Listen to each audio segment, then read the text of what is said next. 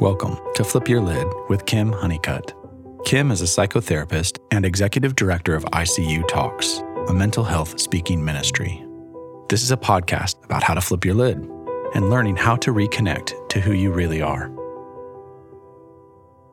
Well, thank you, Flip Your Lid audience, for being here today. I always say that we have a really big deal sitting in front of me through this Zoom call but I really mean it today. I have two beautiful doctors in front of me who have changed the the image, the picture, the face of couples therapy. And so let me tell you a little bit about Dr. Harville Hendrix and his beautiful wife, Dr. Helen LaKelly Hunt. They are both co-creators of the Imago Relationship Therapy and a social movement called Safe Conversations. They are internationally respected as couples therapists educators, speakers, activists, and New York Times best-selling authors. There are 10 books, including the timeless classic Getting the Love You Want, a guide for couples, has sold more than 4 million copies. Y'all, my book sold 4 copies. They're sold 4 million copies. And, and Harville appeared on the Oprah Winfrey Show 17 times, and Helen was installed in the Women's Hall of Fame and the Smithsonian Institute. That is a big deal. They have six children and seven grandchildren. So, Dr. Hendrix, Dr. Hunt, thank you both for blessing our audience with your wisdom. Thank you for being here. Well, we are honored to be here and thank you for having us and for your kind words. Well, y'all are tremendous. And I want to tell you the first time I saw you, Dr. Hendrix, was uh, I don't even know how old it was, but I was watching Oprah, and you were on there and you were talking about the Imago theory. And I went out and got this book at that time, Getting the Love You Want, because I was a baby therapist and new into this field. And as y'all know, couples therapy is not something that goes well. It's not the most efficient form right. of therapy in this world. And so this this changed how I thought and how I saw myself and other people. So thank y'all so much for for writing this. So thank you for being here. So here's the thing: we start off with the same question with everybody, and so y'all can share whatever you want. But we would like to know a little bit about you. So tell us, and, and Dr. Hunt, we're going to go with you first. Helen, we're going with you first. All right. So what flipped your lid? What life experience? What life events flipped your lid that caused you to have to really question who you are? And then tell us a little bit about what helped you reconnect to who you actually are. So I requested to go first. Yes, you did. Because I'm afraid I'm a lid flipper. And so I have a couple. so um, the first oh. time I flipped my lid. A new picture of you I know, a can, lid Can flipper. you figure out the date? but uh, Harville and I had just started dating. And um, he had been asked to do a, a talk. He was beginning to do talks on relationship. And this guy had a group of people come every Sunday to a garage. I think it was something like a Unitarian church, mm. but they didn't want to re- meet in the Unitarian church there. They did. Their, they had their own group. It was about forty people. There was a green board, you know, great big green chalkboard, and Harville stood up. what year was that? Probably 1977 or 78, somewhere. And so I'm sitting there and go, okay, I want to hear what Harville has to say. And he said, "Hi, everybody." most people don't realize that a relationship has three stages. And he went up to the chalkboard and he drew a, a chalk line and he said, Stage one, romance. Mm. Then he went and drew another line and he said, Now, stage two, the power struggle. Mm. So everyone falls in love, or whoever does fall in love, stage one, they need to know that they're going to end up in the power struggle. And then he drew this, uh, the, the, he pointed to the next space and said, after the power struggle, there's stage three, and that's real love. Mm. And everyone who gets in the power struggle can get to real love. Well, I flipped my lid. there you go. I decided that I was go. I, I had my first husband. I was in a business family. This business guy wanted to marry me. I married him. It was a horrible marriage. Mm. And I said, I wanted to be a therapist, and I was getting a master's in counseling psych. Um, and later on, went to pursue a, a doctorate in psychology. Mhm. and I was very interested in psychology. And I thought, maybe he's the one I should propose to. I had told everyone, okay, if you're going out with me, don't even think of proposing. I'm going to propose to the next person. I like you. I like you. And the first person sort of was after me to get married. And I think was to for because of the family money. Right. And because he went to work at the family. And I don't want to be married to a family. I want to be married to someone who, who's a great thought partner for me. Yeah.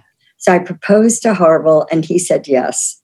And so um, we moved to New York and the book got written and Oprah called and um, he went on a show. And she took his show and submitted it to the Emmy committee. And that won Oprah her first Emmy. Give me five. Wow. I didn't, that I did not know. That's no amazing. one- No, practically no one knows that. So she fell in love. Of course, she had already fallen in love with Harville as a host. She submitted his show and she had him on 17 times. So everything is great. Great, great, great. Right. His two I adored. I had two, he adored. We had two together, the Brady Bunch. We were going to have the best happy family. Right. I flipped my lid again. We we- everyone liked each other when we were dating, but then when we married, everyone started back talking and being negative, and it was it was the blended family from hell. Yeah. And I kept dragging Harville to um, um, to therapists. Thank God New York has so many therapists, really good therapists. But we were smarter than any of them, and we kept firing the therapists. We thought, oh, we sure. stuff. That's not going to help us. And like you said, couples therapy sucks, right? Yes, it sucks. Thank you for saying it so clearly. I said, we're, we're smarter than this one. This, with the fifth one we went to fired us and said we were the family from hell. That's So then we went to the divorce lawyer and we announced to our family we were divorcing. Now, this was really flipping my lid. yes. It was the and then we announced to the whole Imago community we were divorcing. And I thought, I can't believe this is happening twice. And I thought it was the nadir of my life. So I was really flipped my lid. Well, the good news and that made me flip my lid in a positive way was we added a few things to the theory and we decided not to get divorced. And I had the marriage of my dreams. Wow. So that's my story. Well, And thank you. and anyone of my message to people these days is don't ever give hope up hope. Don't Amen. Amen. that it's that it's negative only. It's Yes. negative for a while, but listen to what she says. You can flip Mhm. your lid and get That's that. right. That's right. Yeah. Thank you for being so personal about that. I, I know as therapists, people's expectations of us are incredibly too high. And to, to come out being such leaders in the world of couple therapy and to have to say we're divorcing, that how vulnerable that is. And thank you for sharing that and that y'all persevered. And a last comment. Thank you that you're open about your Christian faith. Mm, thank I you. You know, it, it, it just Mm, you know, Jesus flipped his lid that's right. after the crucifixion. Yes, it's true. he, he resurrected, and we have Yeah. a faith that it really validates uh, what what she is saying, Yeah. and we really think she's a genius for having a podcast like this. Well, thank you for that. I thought you were going to say about Jesus that he would have said, What? You're going to nail me to the cross? Right. And then, uh, uh, and then, what? I'm risen from the dead. So, Well, and, anyway, he, and he said that on the cross. He said, Yeah. "Father, why have you forsaken me?" Yeah. Yeah, that's right. That his Yeah. father was going to help. yeah. So Yeah. don't ever his father did come through, and That's Mary so beautiful. No, really, it's beautiful. This knowing that Jesus' lid was flipped and that he reconnected to who the Father says he was, so that we can do the same thing. Yeah. Yeah. Amen. Yes. So, um, so I was You thinking, want to top that? You can't, Harville. You can't. well, I, I think We're very competitive. Uh, so, so you're so you're wondering if I can top that, and you're also thinking that we're competitive. I mean, it was a joke. Am I, am I getting that? And that was. I was trying to be funny. And you were trying to be funny. Was I funny? Maybe uh, not. No. Okay. I, you want to be honest. How about if I don't talk? What what if, what if you don't talk? Time, your time. Okay, I'll take my time. Um, well, I I think I think my what I, what I would what is occurring to me about this because I hadn't thought much about it until this morning, uh, which is like how our life goes. I don't get to think about things until it's you know thirty minutes away sometimes. Right. Um, is obviously all of these events I went through with Helen and had the opposite uh, uh, flip lidding, um, and I think that that that specifically, I remember um, being at our New Mexico ranch and discovering there that you wanted a divorce. Mm. And that Oh, uh, we would move back from New Mexico to New York and and facilitate that. so that was um, that was a I guess flipping lid is a shock and a, and a, and a reaction to that hmm and that the the the recovery of that was uh, in uh, 1999 uh, the, that we that we recovered from that and celebrated a um, a re- recommitment. Uh, I had a big uh, New Year's Eve party, which is we consider our official wedding uh, was not um, 1982, but 1999. It's beautiful. Uh, and so that we actually spend more time celebrating uh, our uh, our recommitment than we do celebrating Mm. our original marriage because that marriage itself Sucked. itself the marriage before we had a fight right afterwards we had a fight the honeymoon was nothing but a fight Mm. how we I, I think one of the things is how we stayed married and how we are still married after uh, now 45 years of knowing each other and 38 of them married is a mystery um, and I, and I guess uh, I guess if we looked at it, we could see that there was something. Uh, and Helen says that we have a destiny together. So I suppose if we have a destiny together, no matter how bad it gets, we can't leave Right. uh, because Right. we have a destiny. And Right. maybe the destiny is to suffer together so that, that we have a story to tell. Because I of, often wonder um, about that. But I have another, um, a not uh, a, a different lid flipping. I think my biggest lid flip, well, well, no, that would put it in a valuative state, but probably formative that made the uh, the lid flipping with um, you're uh, indicating uh, in I think it was 1996 that you indicated you wanted a divorce. That's when we were living in New Mexico, and that was about 20 about 18 years 18 or 19 years into our into our marriage because we took about two years to to work that through. But the preceding lid flip that came to my mind when you asked this question was when i was uh, six years old. And um, came out of a room and uh, we lived as um, sort of dirt farmers in south georgia and i Mm. came out of my room and saw that my mother was being dragged down the hallway Ugh. to her bedroom, uh, and they told me that um, that she had had a stroke and Mm. that she was um, so that, and in fact, it's the it that wiped out all the other memories of my mother. I have no memories of my mother other than her dying. wow. I'm Wow. sure that worked because I was six years old, and uh, and and all my brothers and sisters are pretty normal people. So she was probably a good person and Mhm. and was a good mother. Um, but called flipping your lid in the sense that you're suddenly faced with um, with an, an intolerable and inconceivable moment, Mm. which to watch your mother uh, die. and then in South Georgia, they um, they have this thing. I don't think they ever think about it, but that you must view the dead. So uh, they put her on a what they call a cooling board, uh, which was a door they took down in the house and laid her out until the undertaker came, and they took me in the next morning. They put me to bed the night before, and they took me in the next morning and said, "Would you like to see your mother?" And I remember going in to look at her, her body, and touched her and felt the coldness, and that was again a a one of those indelible memories. You know, I've been I've been doing. You, you don't know this because I haven't caught you up with my reading recently uh, on memory. Mm.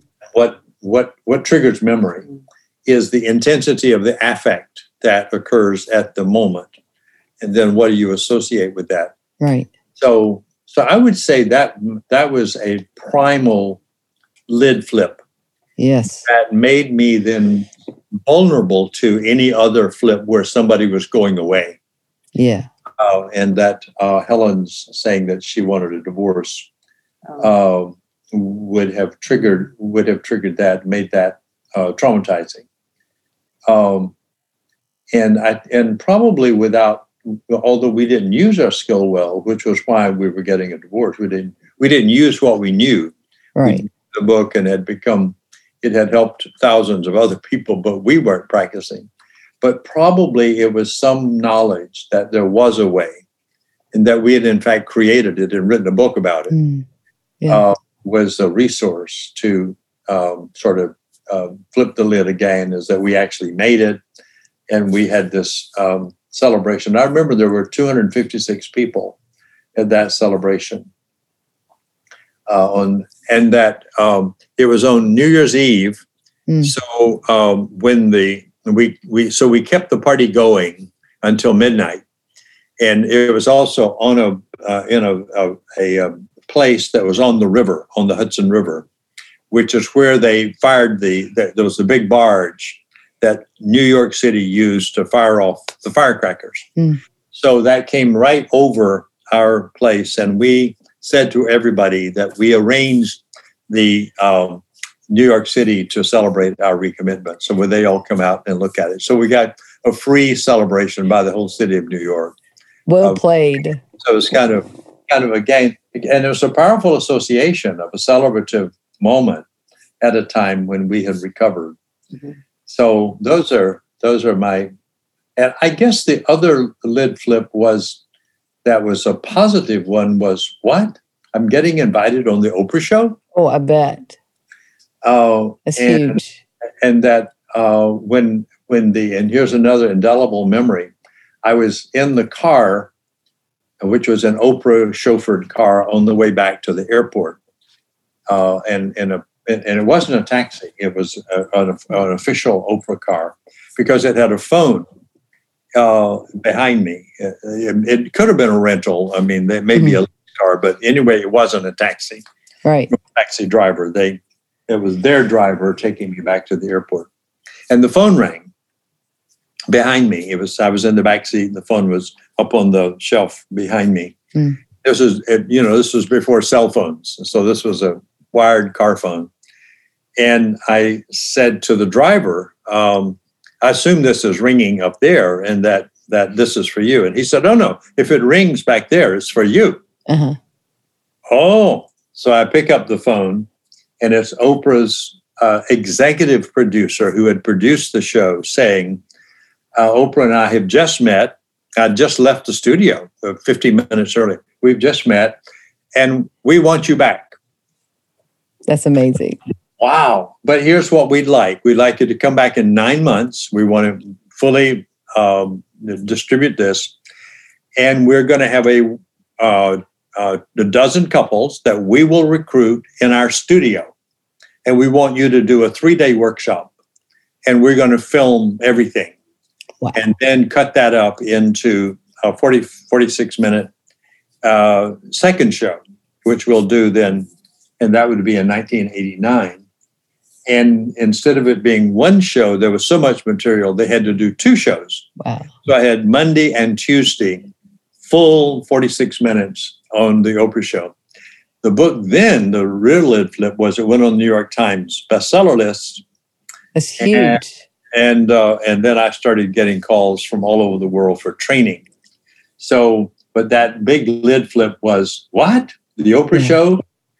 They want me again? Right. Uh, right. And the New York Times uh, bestseller. And I think all, the only thing I have framed of all that is that first when it came out in New York Times on the list, When New York Times bestseller. yeah, that's such a huge accomplishment. Harville, did was there something in particular inside of you that healed when you were asked to come back? When you were met with such um, affirmation and, and, and positivity about your skills? Well, I, you know, it's at the time I wasn't aware of, you know, being healed or anything. But as I look back, um, growing up on a farm uh, and being poor and living on the other side of the tracks, when you did move to town, you were among poor folks.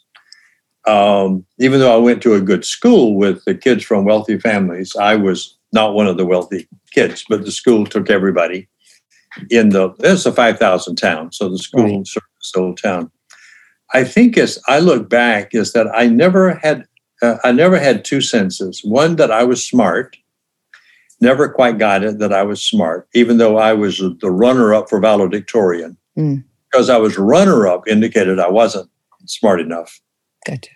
uh, I didn't get magna, didn't get summa cum laude in college. Got magna cum laude. So I'm smart, but not that smart. Um, and there was a uh, a uh, prize, the Danforth Foundation Fellowship, uh, which I didn't get, but I got a runner-up to that, which was paid uh, tuition through graduate school, but not paid housing and food. So it was always not quite smart enough right. and and therefore not quite good enough. Yeah. But I think that the response to the Oprah show uh, hit me somehow is that I began to feel uh, something of that you couldn't be that dumb and get this response. Because the book got really high credits from people all across the Right. spectrum from professors all the way to, to the to the public. But also um, um, the, um, uh, the the sense of that uh, that I wasn't invisible anymore anymore. Yes. so, so I think that's that's a real thing, and the thing that makes all of this uh, really guttural, guttural for me is is to also know that um, that uh, Helen that there was something that evolved out of that in terms of understanding partnership with Helen. Mm. wasn't terribly clear at the time, but as I look back at that, Helen and I became partners in uh, initially sort of subtle ways and later in gross ways, and that Helen's contribution to all of this is um, is is indisputably uh, at the core, not Mm. not peripheral as a supportive wife, but as a partner, and somehow all of that feels like a part of of a of a healing, of a not being alone anymore, but of being. Mm. I know we call each other partners now, and that that having that that that was um, that that I think is and and that it's it's not like she was just there enjoying my mind.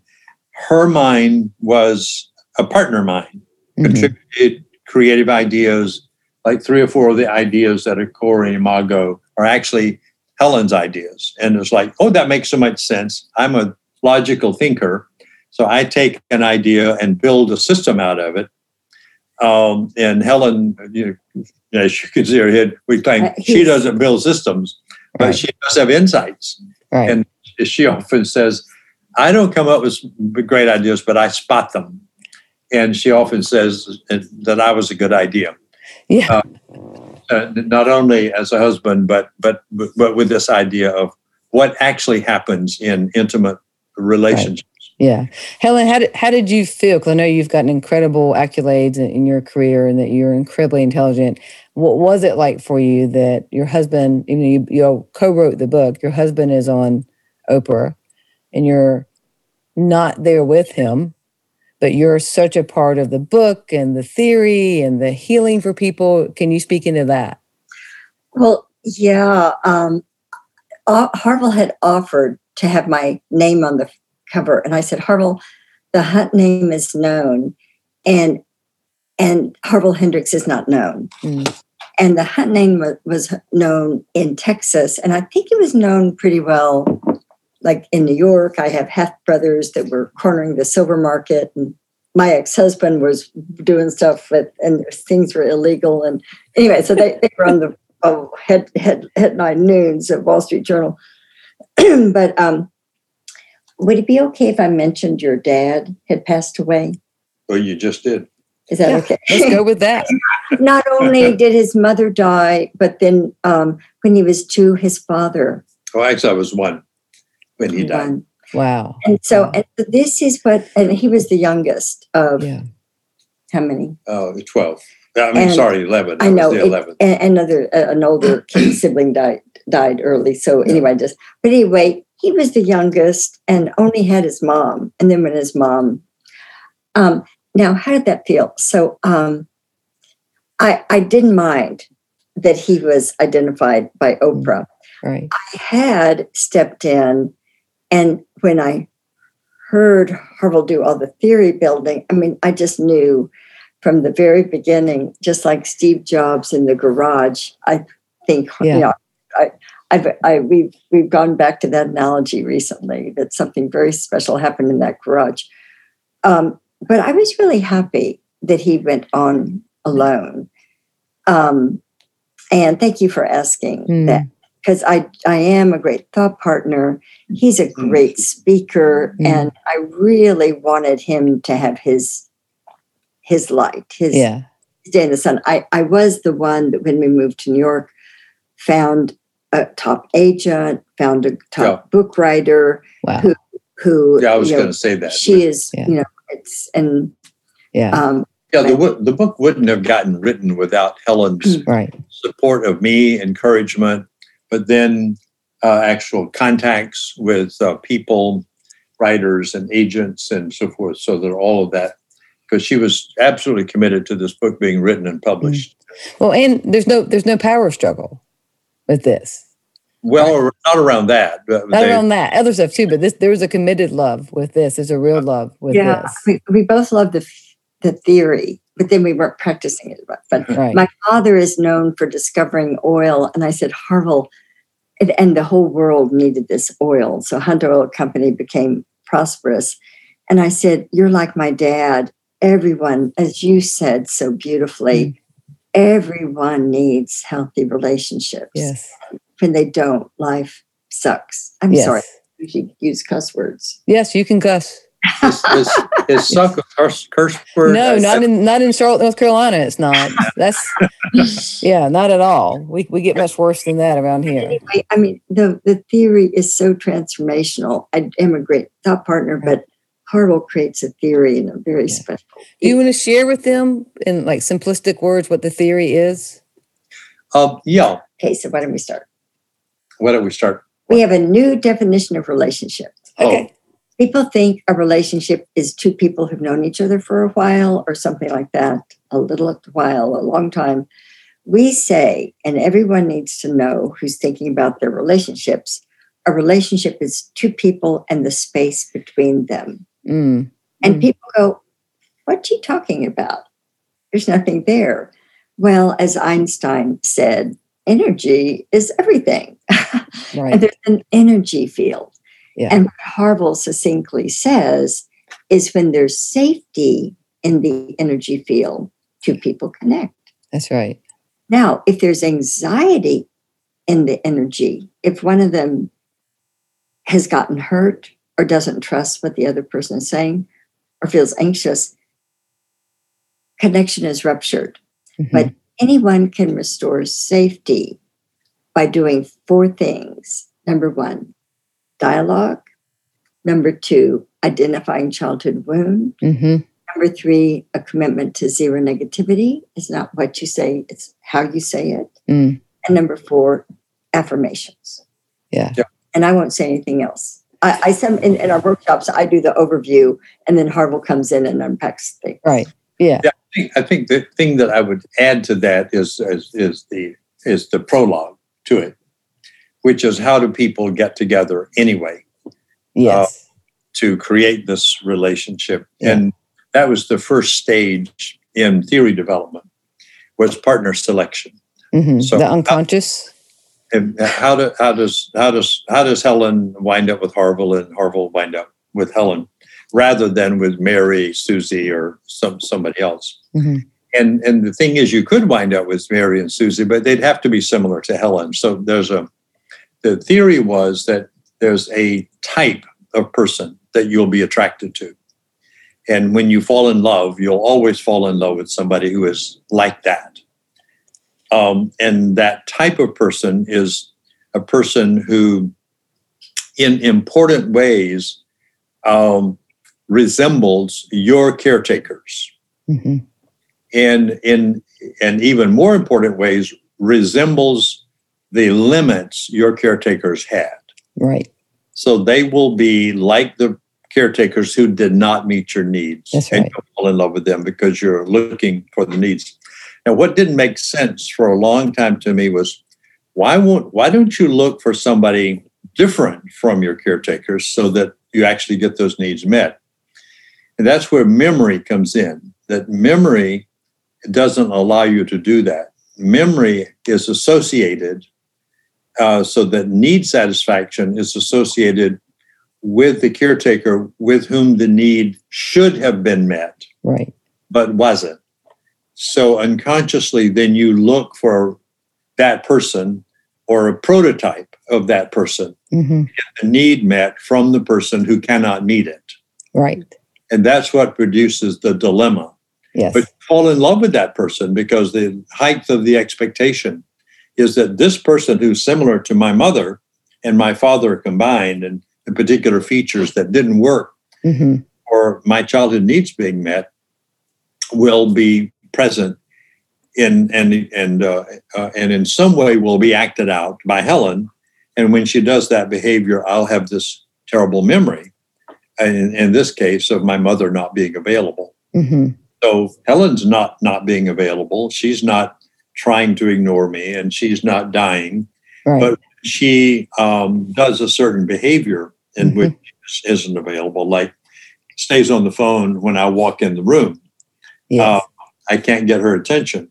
Yeah. And I know that I'm going to uh, have a negative reaction.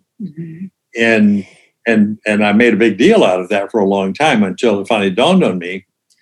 Helen's not being my mother who's dying. Helen's talking on the phone right. it's like finally uh, getting it that I may react to it, but it's not Helen's problem. Right. It's my problem. That's right. What I need to do is regulate how I handle uh, when I go in the f- room and Helen's on the phone. And and uh, and the way I found it works, I don't think I've even explained this to you as much, is to essentially see that as Helen being Helen. Mm. And isn't she cool? Isn't she cool? Yeah. Um, Yeah.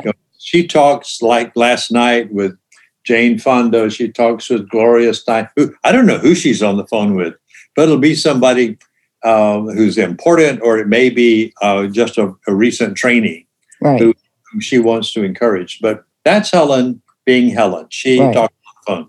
Has nothing to do with my mother. hmm And I found that that has slowly removed that reactivity from my psychoneural system. Sure. So that's that's how we get together, and we recreate unconsciously the unfinished drama of childhood. We recreate Exactly. that in the marriage, Mhm. and the job of marriage is to finish that drama Yep. um, and and make it come out okay. And that's where we get then to Helen saying we have to be aware we are partners in the project of co-creating the relationship of our dreams, in which the trauma of childhood won't be repeated. Right. We have to start behaving in a way we don't trigger those memories. And to do that, as Helen said, you have to create this. Ultimately, it has to be safe. It Mhm. turns out to be that the most sexy thing in the world is safety. Oh, that's so good. I love that. Without it, nothing else good is going to happen. That's right. That's right. With it, everything possible will happen. Yeah. That's so well said. Like to get to the next emotional need, we have you can't get get there without safety. Without safety. Yeah. And and I think this this has not been known or emphasized in the mental health field much analysis, interpretation, exploration, understanding, change some behaviors. Mm-hmm. Uh, you can do all of that, but if you don't feel safe with that person, none of that is going to help you connect Right. Uh, and feel relaxed and joyful. You're going to be tactical, strategic, and do all kinds of things to sort of like two countries trying not to go to war. Right. Uh, but it won't be any fun, and it's That's always. right. But when you get to safety, and you can count on safety as predictable, then you can relax into your into your original being of, Mhm. of I, we think is called joyful aliveness. Mm, That's our true nature is joyful Mm. But you don't get it, and you can't play. And that, that's really the highest form of play. You can't play unless you feel safe. that's right. Yeah. So, yeah. That's theory in a nutshell. Yeah, that's a beautiful theory, and, and really, it is such a it's so foundational in doing deeper therapy and trauma work with people is understanding the safety that's necessary, and, Yeah. and right because you know, without being in ventral vagal, without being safe in connection with somebody, all we do is hit repeat. Yep, that's it. Yeah, that's, That's all it. we can do. Yep. And so, so nothing needs to be done in therapy Mhm. and can be done until safety is established. Right. So then the question is, well, how do you do that? Yeah. And our answer to that is that you have to practice what we developed as the dialogue process. Because we found if we hold two people who are polarities, they are polars, in a conversation uh, that's structured and has predictable sentence stems about how you're going to say what and next and when, Right. and you regulate their tone while they're talking, hmm ultimately their brains, the amygdala calms down Right. because the prefrontal cortex is Mhm. working and there are no feelings up there. So you keep people up there and then they do something magical. They become safe enough for each other that the expectancy is that the next time we talk, it'll be like that. Right. It may take them a while to get the skill down because the next time might not be like that, but at least they know they can have that experience. Mhm. Then they go back and say, Well, how did we do that? Well, you did it like this. When Helen talked, I said, uh, Let me see if I got that. Instead of, What in the hell did you say? Right. right. Right. And I mirror it back. And then I Yeah. said, Am I getting this? And then I'll say, Well, is there more about that? I get Mm. interested instead of, if once I get it, saying, Well, here's what I think about it. I stay with her, with her experiencing herself. Mm, And that's what makes it safe for her. that's good. Paradoxically, that makes it safe for me. Yeah. So that we create for ourselves what we create for the other. That's good. To me, is an amazing paradox that took us a long time to see that nuance. Yeah. That you get there, you can get two birds with one stone. Make it safe for one person, and it becomes safe for both. Yeah, that's so powerful. You know, one of the things I heard Deb Dana, who speaks a lot about polyvagal theory, say is this intonation prior to information. Yes, Oh, interesting. And I I hadn't- really like that. I really like the emphasis on tone because you can't hear me. Your it'll change your inner ear, you know, your ability to hear when you're in trauma. And so it's it's it's we'll hear each other so inaccurately. We'll hear from the place of a wounded child instead of an adult sitting there trying to be in a marriage. right. and and tone and and so we will uh, uh, also the look in someone's eye Yeah. their words may not be so bad but if they have a glare we taught we Mm, talked to our couples about shifting from the glare to the gaze that's good. big picture of a cat and then and then a basset hound a dog that's great. these pupils are open and they're receptive and they'd love Yeah. to be hugged Right. I a cat remember. I remember hearing uh, Stephen Porges, Mm, Deb's mentor, right. Right. um, say, and, and the first time I heard the word prosody uh, in a lecture, uh, and, and and I was on the at that time. I think we're in California at the University of California. There was a, a interpersonal neurobiology conference that Dan Siegel uh, Mhm. was running, and Stephen was on the program, and and uh, and uh, we were on the program, so we're up on the dais, and he was giving his amazing lecture, and I understood hardly anything he said. Right, right. And so we, uh, when he finished, some of us uh, who did not have training in the language of the research lab that he was coming from, or in all that brain knowledge, said, uh, "Stephen, would you would you be willing to?" Um, and there are two points I want to make. Here. Would you be willing to tell us what you said in one sentence? And he's a very great. Do you know him? Have you seen him? Yes, yes. Large, bearded, hmm gray haired, very distinguished, sort of like a Greek senator, Mm. uh, and very gracious, said, Well, of course. Then he has this, and it's called prosody. And he said, "Of of course, it's the tone. Um, what I'm saying is that safety is non negotiable Mm. for mammals to thrive, including humans. Yeah. That's amazing. So, is that what you said in that Right. last hour? He Took says, an hour. it took it out. Yes, that's a theme that holds it all together. Right. Then he, I remember using the word prosody, and I wanted to know what that meant. And it was tone. Prosody is that, um, and like the mother says to the child, you know, go to sleep now, little baby, don't you cry. Mm. That that tone is what, um, and and it has a prosody has to do with with uh, with uh, what is the word when you regulate Co-regulation. another person's mind oh, s- neuroception. Yeah. and and there's uh yes neuroception and there's a kind of um uh, an integration of the two minds as Yes. well Yeah. happen with prosody it's Mhm. almost like uh being hypnotized Right. uh prosody that you and have, I'm to, have to do yawning. that. I've just had three yawns. and you just had three of and i don't know Thinking if that it. had to do with the way i'm talking or uh With Are- are you Stephen, tired? Stephen, Stephen, Stephen. It's just- Stephen Porges. Stephen. Oh yeah, I just love him. Stephen And just, he said safety. Yeah, just safety. It's sort of like uh, Einstein said, energy is Yeah. everything. Right. So we've right. been talking about safety actually for about 30 years Mm. without scientific basis because I talk about a lot of things I can't prove. right. It Turns out, uh, you know, 10 years later, somebody will prove it. Yeah.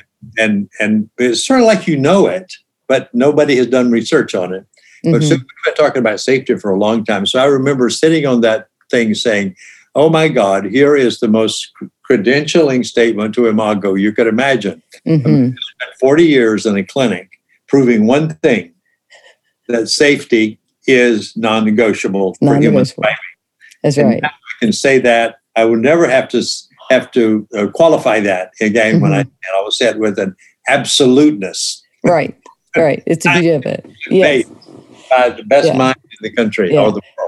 Right. Safety yeah. is the treatment. Safety is the treatment. Safety is the treat. That's I've never said that. That's it. Yeah. Safety Yeah. is the treatment. And that's why one thing that saved our marriage was after everyone knew we were divorcing, we tried to do a process. I mean, we began to go, maybe we should try one more time. Mm. Yeah. I came up with the concept of zero negativity and it saved our marriage. Yeah. But Har- I didn't expect Harville to take it and put it in the theory because our process of doing zero negativity was sort of goofy.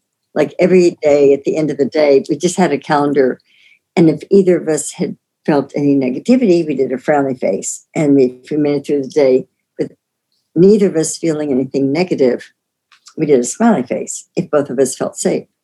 So every day on the calendar, we had frowny face, frowny face, frowny face. frowny face. finally, finally, After so three months, we got our we- we began face. to- like neither of us did anything upsetting to the other. So we had Right.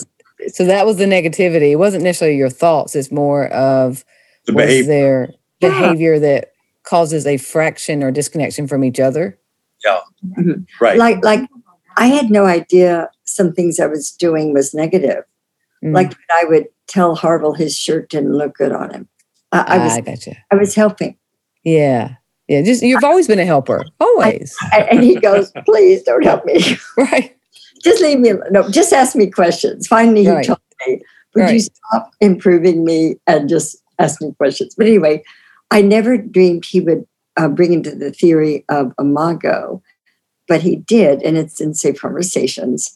Um, and that's why when we say zero negativity, it's not what you say; it's how you say it. Mm, um, you can bring up any of your issues that you want a divorce, that you're about to, to commit suicide, that you're Mm. about to shoot your partner, that Right. it, can bring up anything, but you can set up a dialogue and tell them what you're thinking right. at times without and, making it their problem. and, and not doing and it, judging. Uh, not doing and not doing it with a glare in your eyes. yeah, I like that.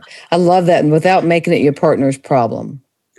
Yeah. Yeah. Yeah, just say well and uh, and but but the thing okay this is the big one what you need to do if you if there is a problem and maybe it is your partner convert the frustration into a wish Mhm. and a request Right. because we all have listed in marriages i've got this problem with my partner i've got that problem with my problem I, and we could like it's like a declaration of it i mean we have so many problems and we can prove that they're real hmm but what we're not good at is learning to ask for what we want Right. respectfully and kindly Yes. and let your partner just do a little baby step like help them succeed at becoming the partner that you want right. Absolutely. Yeah, I think another. I just thought of another lid flip, Helen, which is how we discovered negativity as the primary uh, ingredient in our relationship that led us to develop the zero negativity process, which we then took from being something we were practicing to save our marriage into the imago intellectual system, and now it's um, it's sort of the first thing we say to people: if it ain't safe, it sucks. So don't even imagine anything changing until you get to safety. That's right. How, how we discovered that? shall i try Yeah, you want to do Okay, we never tell anyone the story. We always Okay. want to. We don't have time. We we found an astrology book.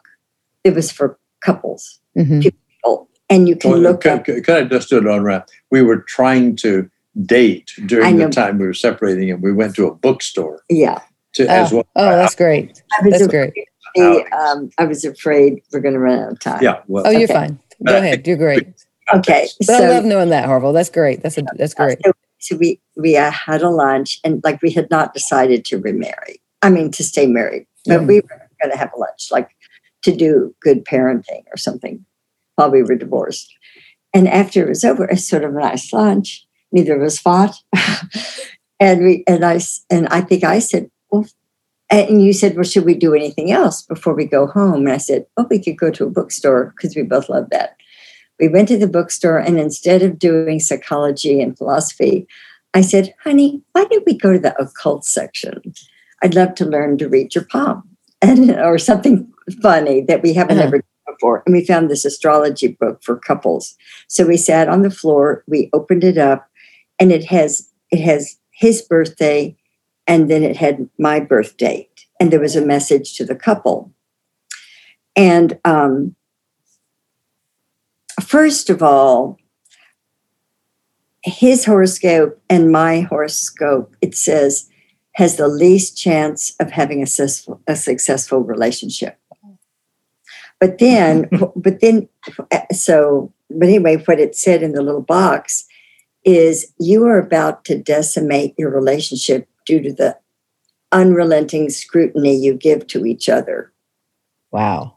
so and I that was a lid flipper. I went, That's, that's, that'll Wow. flip your lid. who has been watching us? How did they know Right. this is exactly our problem?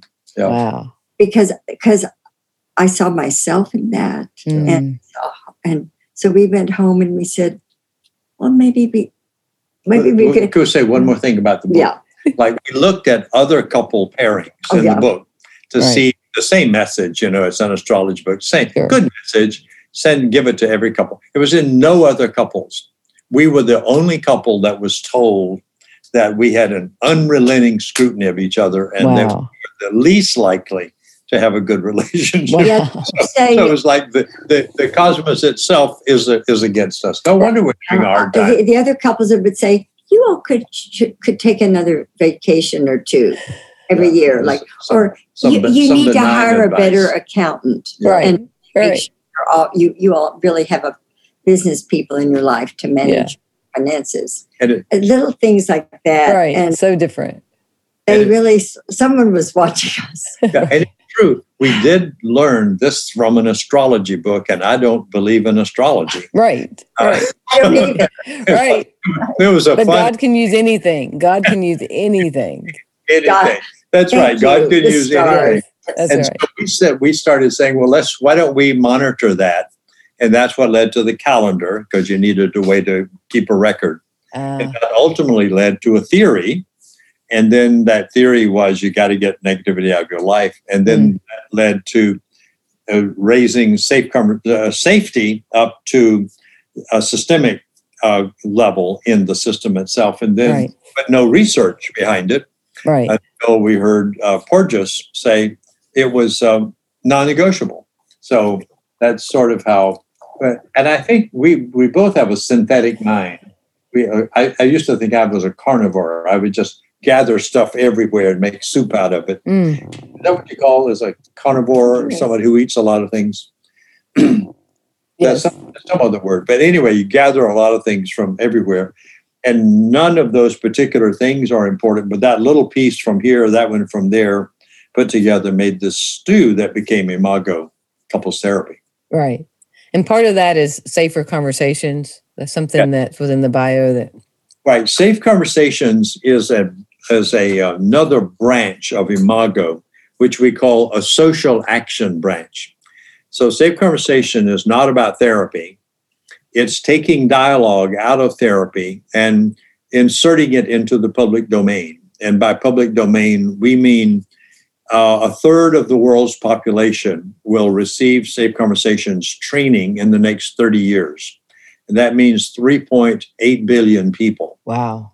So it's not a therapy process, but it's a it's an attempt to help people learn how to talk Mm. without criticizing and listen without judging Mm, that's good. beyond their differences. That's good. It, it's almost the same theory. Well, it of the- uses uses the same it's the same thing of the space between and the 4 Mhm. Yes. But it's Yes. not people who who I mean yeah, some it's not a therapy. definitely need to see a therapist. Right. Right. Yeah. But just the idea of, especially what we've been through as a country, if people knew how to have safe conversations. Yes. Yes. Yes. What a difference that would make. And knowing that y'all have a mission that's in front of you, that you're helping people to learn how to do that in any regard. That's we our could we I go to bed every night. We could prevent so much unnecessary suffering. Yes. Why we appreciate someone like you who will let us, Thank you. you know, tell people look at our website because because um because there's help and, Yeah. and different way to live. Right. We don't have to we don't have to remain broken. So I would love for people to stay in touch with y'all. Y'all are incredible. You're infectious. You're adorable and brilliant. You're so many beautiful adjectives. And so I want people to be able to stay in touch with you. Outside of checking out your 10 books, is there anywhere, whether it's Facebook, Instagram, your websites, what would you like people to know about y'all to stay in touch? I think the website Harville and Helen together.com Okay. gives you access to our therapy training, which is another website, but that's a link you can get from our, our personal website. And we'll give you a link to safeconversations.org, which is the organization that's training people to be social activists. And also, you can just go to the Safe Conversation website because they also, uh, like, if you want to go to the training, it's learning to do it in your life, your own Yeah. life. Right. Also, they've got they've got a, a book you can buy that talks about safe conversation for anybody. Oh, that's great. Such great resources. Y- y'all are both just two walking, beautiful, Christ following resources for all of us. And thank you for that again, for taking the time to do this um, and to be a part of my life. Well, You're thank, you, stuck with me. thank you, Kim. Thank you, Kim. You're stuck is- with me. We appreciate being stuck with you. That's Oh, a I like great, it. it's a I like great it. It's been a very special time. It has been special. Thank you. So, to all our listeners, I know your lid got flipped, and I pray you got reconnected a little bit more to who God says you are. Thanks for listening. Thank you for listening to Flip Your Lid with Kim Honeycutt. Please subscribe, rate, and share.